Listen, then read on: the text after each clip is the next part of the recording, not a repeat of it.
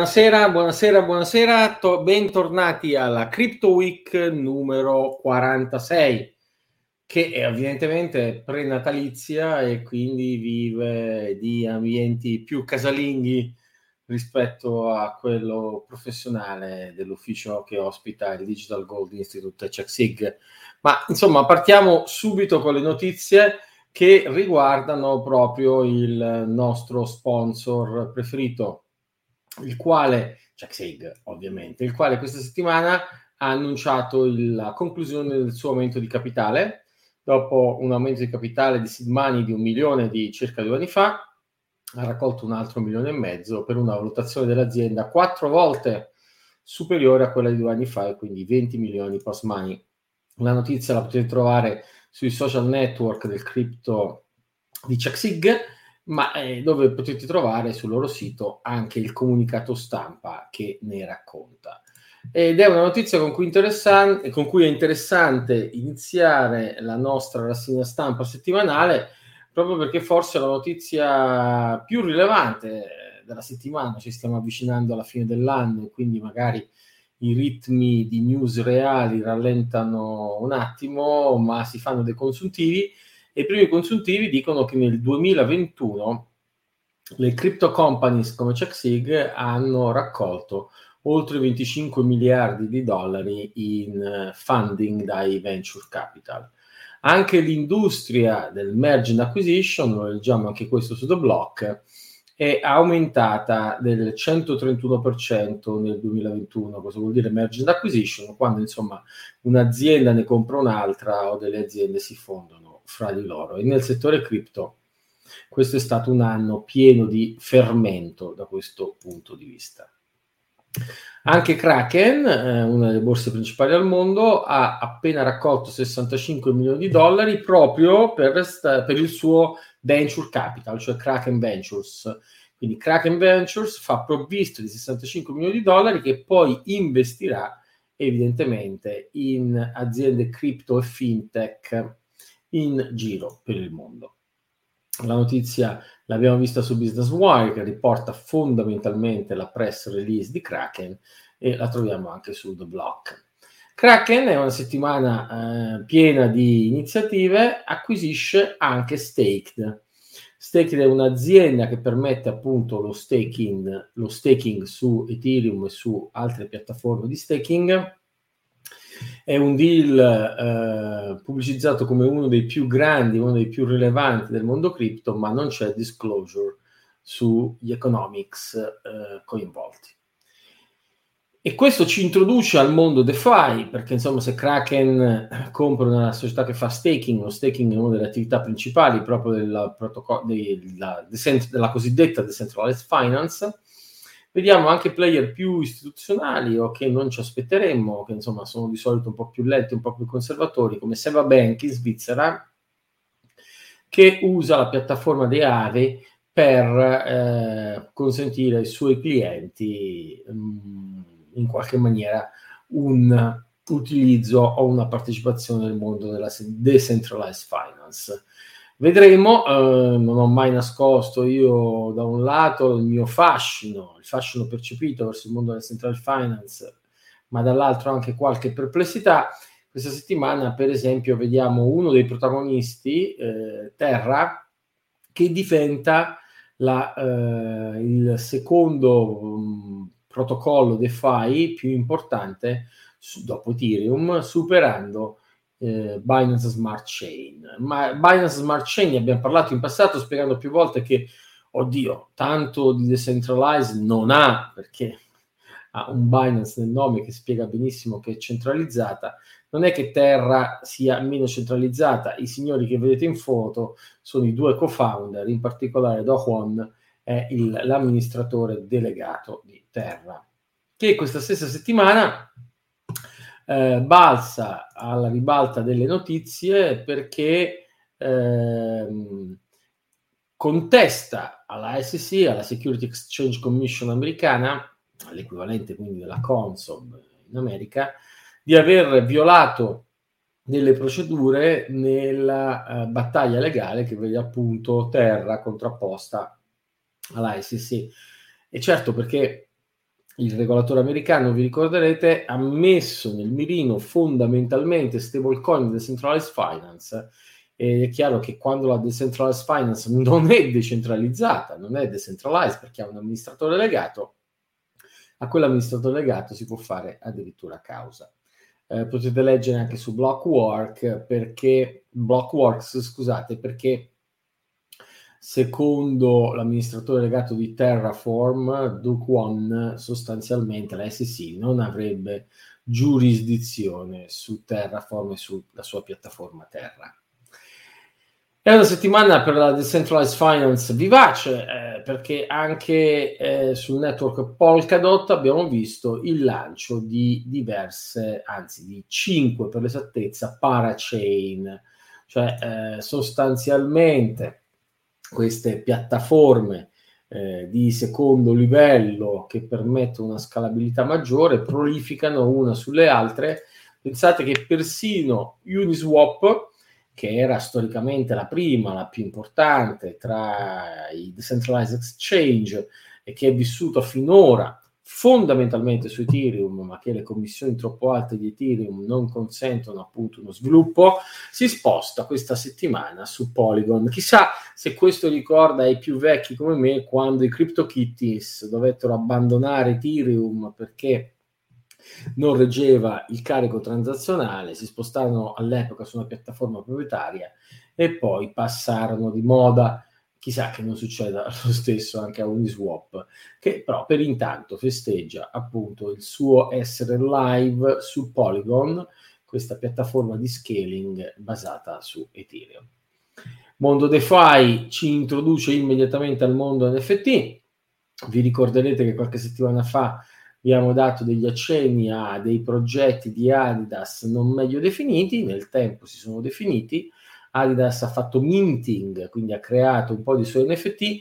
Questa settimana eh, deve bloccare però eh, il minting degli Adidas Originals per dei problemi transazionali, guarda caso, sulla piattaforma Ethereum, guarda caso, con clienti che hanno speso molto in transazioni per NFT che non sono riusciti a ottenere, guarda caso, ma Adidas tranquillizza e chiarisce che da questo punto di vista rimborserà tutte le commissioni transazionali che fossero per transazioni andate non a buon fine.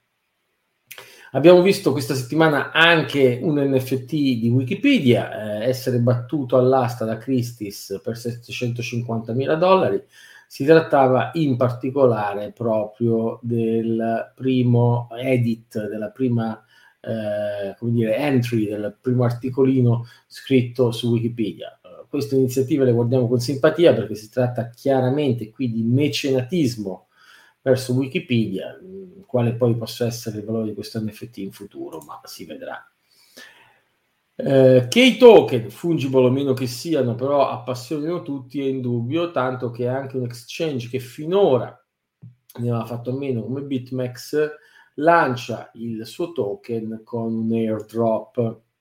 E evidentemente c'è una corsa tra gli exchange eh, che competono insomma per la liquidità dei mercati, tradi- dei, dei mercati cripto, in particolare dei mercati DeFi e dei mercati più speculativi di token a prendere la preminenza. Uno dei protagonisti sicuramente di questa gara è Crypto.com che annuncia questa settimana il fatto che avrà un eh, insert pubblicitario, un ad all'interno del Super Bowl. Come sapete, eh, all'interno del Super Bowl, che è l'evento per eccellenza sportivo statunitense, c'è un, un altro evento incastonato che sono eh, le pubblicità che vanno durante gli intervalli del Super Bowl.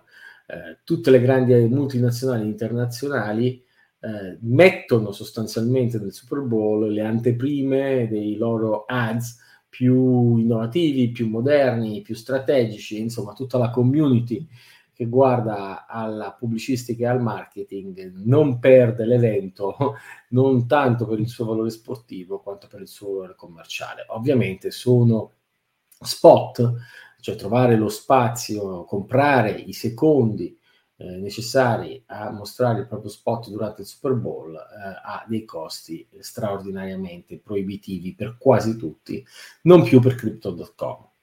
E sì, perché i decentralized exchange tipici del mondo DeFi vedono sostanzialmente un trilione di volumi scambiati quest'anno e questo è evidentemente un fenomeno estremamente rilevante di cui bisognerà tenere il conto.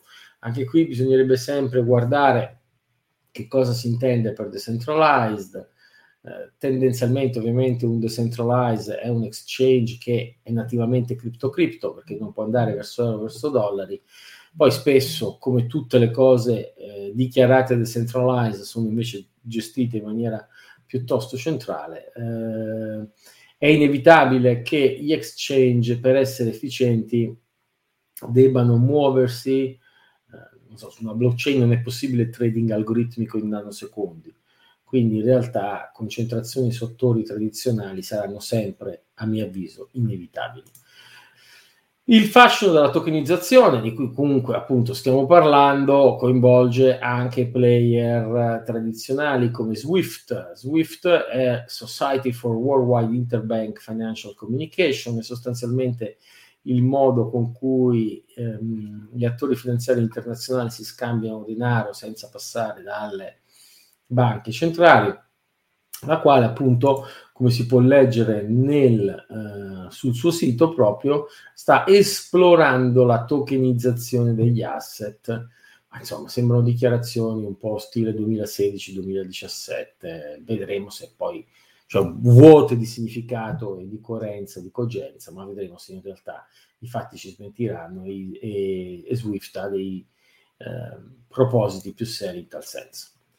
Le borse di scambio tradizionali vedono eh, questa settimana una notizia particolarmente rilevante. Il presidente di Bact, Adam White, lascia Bact.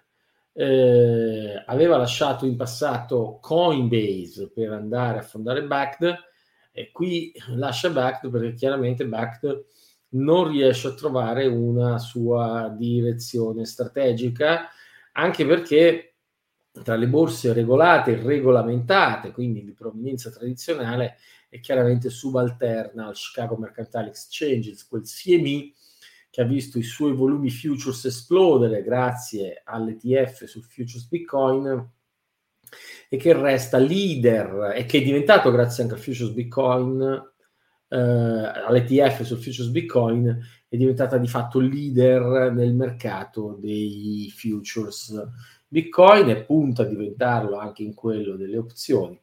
Eh, c'è poco spazio, tutto sommato gli attori eh, tradizionali che vogliono player affidabili vanno sul Chicago Mercantile Exchange dove ci sono volumi. Ricordiamo che il Chicago Mercantile Exchange aveva già in passato sconfitto la concorrenza del Chicago Board of Exchange, CBOE, quindi nel mondo TradFi, Traditional Finance, CME eh, afferma la sua leadership.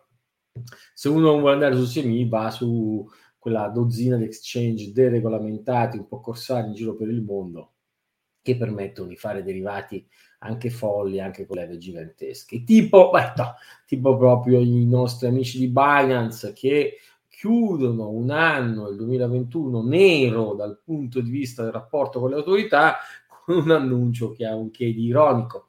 E sì, perché che lo leggiate su Decrypt o che lo leggiate sulla eh, dichiarazione, sulla press release di Binance medesima, l'accordo di Binance col Dubai World Trade Center Authority per eh, mettere in piedi un industry hub dei global virtual assets in Dubai, insomma, eh, è una notizia di quelle che eh, fa sorridere perché Dubai, eh, sebbene sia evidentemente rampantissima da tanti punti di vista, non è proprio eh, la giurisdizione numero uno al mondo per trasparenza o per accreditarsi insomma, sul mercato dei servizi e dei sistemi finanziari. Tornando a regolatori un po' più seri, quello di Dubai, come sempre la solita Security Exchange Commission, questa settimana ha rigettato l'applicazione di un Exchange Trade Fund su Bitcoin, o perlomeno sullo spot Bitcoin. Vi ricorderete che il sottoscritto aveva scommesso che il 2021 avrebbe visto un ETF su Bitcoin, la scommessa quindi come vedete l'ho persa. A un certo punto di vista forse però l'ho anche un po' vinta perché la SEC ha dovuto approvare un ETF sul futures Bitcoin, perché il futures Bitcoin era regolamentato, quotato al CME e quindi non si poteva impedire, non si poteva impedire di fare un ETF sul futures Bitcoin. Eh, la SEC resta caparbiamente attestata invece nel non dare il permesso a un ETF sul Bitcoin spot. Incredibile, increscioso. Continuo a dire che il mercato Bitcoin non avrebbe la liquidità, non avrebbe la supervisione, beh ecco forse BACT avrebbe proprio dovuto lanciare un mercato spot Bitcoin regolamentato, quella avrebbe potuto essere una strada, ma per ora, insomma, come lo leggiamo su Decrypt c'è questa bocciatura e poi Coindesk in un aggiornamento proprio dell'altro ieri ci dice che anche la proposta di Cryptoin è stata bocciata, sempre proposta per un ETF su uno spot Bitcoin. Non tutti i regolatori sono cons- così conservatori.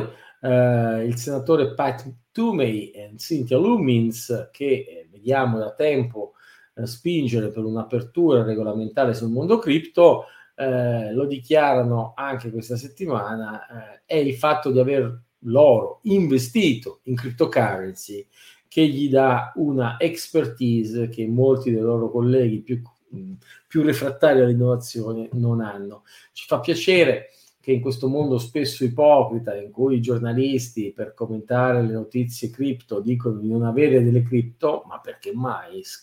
Have skin in the game, eh, insomma, come, come, direbbe il buon vecchio Taleb prima eh, che si imbecillisse, come è successo negli ultimi mesi, eh, insomma, i senatori hanno skin in game, sanno di cosa parlano e ne capiscono.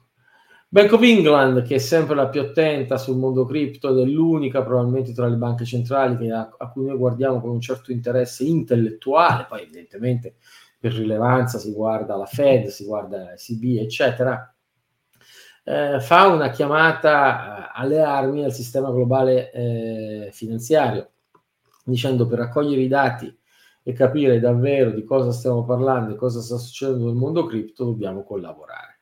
Eh, ricordiamo che Bank of England ha, ha, ripetuto più volte, anche settimana scorsa, che gli investimenti gli investimenti cripto in Inghilterra, nel Regno Unito, scusate, non costituiscono una preoccupazione per la stabilità di quel sistema finanziario, ma sicuramente dice per controllarlo, per regolarlo, per comprenderlo c'è bisogno di un effort globale.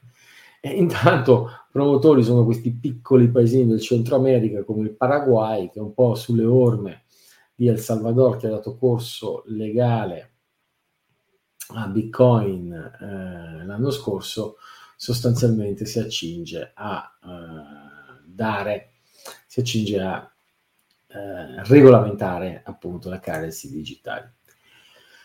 Chiudiamo con uh, un piccolo giro di giostra su fatti e opinioni. Uh, il fatto, uh, Bitcoin ha superato l'oro in termini di apprezzamento nel 2021 e quindi il, Wall Street, il Financial Times, tipicamente molto critico del fenomeno Bitcoin, si trova costretto a commentare che dei flussi finanziari che solitamente vanno verso l'oro sono probabilmente andati verso i crypto asset come Bitcoin. Infatti, se eh, l'oro ha perso il 5% quest'anno, eh, Bitcoin in contrasto ha guadagnato ad oggi un 65% è evidente che quindi gli investitori a livello internazionale, se devono contrastare le spinte inflattive rampanti negli Stati Uniti e in Europa, non usano più il metallo prezioso, troppo pesante, troppo difficile da gestire, eh, di fatto marginalizzato dai sistemi finanziari, ma preferiscono qualcosa di genuinamente incensurabile come Bitcoin. Ovviamente il Financial Times non si può permettere di fare un articolo positivo senza farlo seguire da un articolo pieno di scempiaggini su Bitcoin, come l'opinione di... Oh mamma, non so cosa sia stato, sarà stato un fuoco d'artificio. eh, oppure una protesta per le scempiaggini del Financial Times, fatto sta che l'opinione di Robert McCauley è quella che Bitcoin è peggio di uno schema di Ponzi di stile Madoff. Che cosa intende dire Robert McCauley? Intende dire che mentre almeno uh, Madoff è stato perseguito uh, dalla giustizia, qualcosa è stato recuperata, invece Bitcoin non è perseguibile anche perché gran parte della ricchezza di cui fa incetta la sperperà o la sperpererebbe in mining. È una roba assolutamente folle. È il tipico schema secondo cui se una cosa non la capisco io, questa cosa è criminale o è stupida. No, caro Robert, informati meglio, eh, fai i tuoi compiti a casa e vedrai che Bitcoin ha una sua serietà e robustezza architetturale, tecnologica, eccetera anche perché altrimenti poi lasciamo lo spazio a questi ragazzini, per carità, magari un po' supponenti, un po' orticanti, come eh, Jack Mauler, che fa in un webinar per l'International Monetary Fund, spiega come funziona Strike e perché la sua uh, app, la sua piattaforma, e che cosa vuol dire che Bitcoin potrà essere dirompente sui pagamenti cross border. E il buon eh, Mallers ha veramente ragione. Magari un po' meno ragione potrebbe avere Jack Dorsey, eh, che sapete ha lasciato Twitter per occupare di quello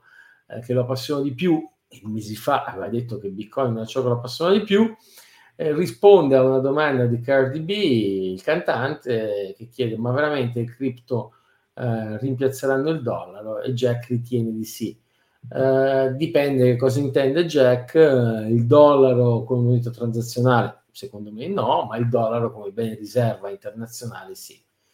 Concludiamo come sempre con una overview tecnologica, Bitcoin Uptech Newsletter numero 180 ha un numero speciale che rivede un po' tutto il 2021, quindi mese per mese racconta delle notizie più interessanti. Eh, ne abbiamo parlato durante l'anno, non è questo quindi il momento di rivederle, ma andate a scorrerle così da poter eventualmente controllare se qualche notiziola ve l'avete persa, perché eh, comprendere, seguire eh, anche gli sviluppi tecnici del protocollo Bitcoin è sempre interessante. Certamente noi vi aiutiamo, ehm, vi abbiamo aiutato in tutte le Crypto Week, lo stiamo facendo anche con questa Crypto Week che è la numero 46, quindi anche noi ci stiamo avvicinando a passi da gigante al nostro compleanno. Eh, se volete approfondire, eh, ve l'ho annunciato settimana scorsa, ma lo confermo adesso, abbiamo il video di YouTube di tutta la conferenza di Banca d'Italia su FinTech e Moneta Digitale, eh, che ha ospitato un... Um, un contributo del sottoscritto. O non perdete, mettete bene in agenda, oltre che l'appuntamento del venerdì alle 18, recuperabile come ben sapete anche in differita su YouTube, su Facebook, su LinkedIn, eh, in podcast, eccetera, eccetera, eccetera. Ma non perdetevi invece l'appuntamento del 19 gennaio, mercoledì 19 gennaio, anno nuovo 2022.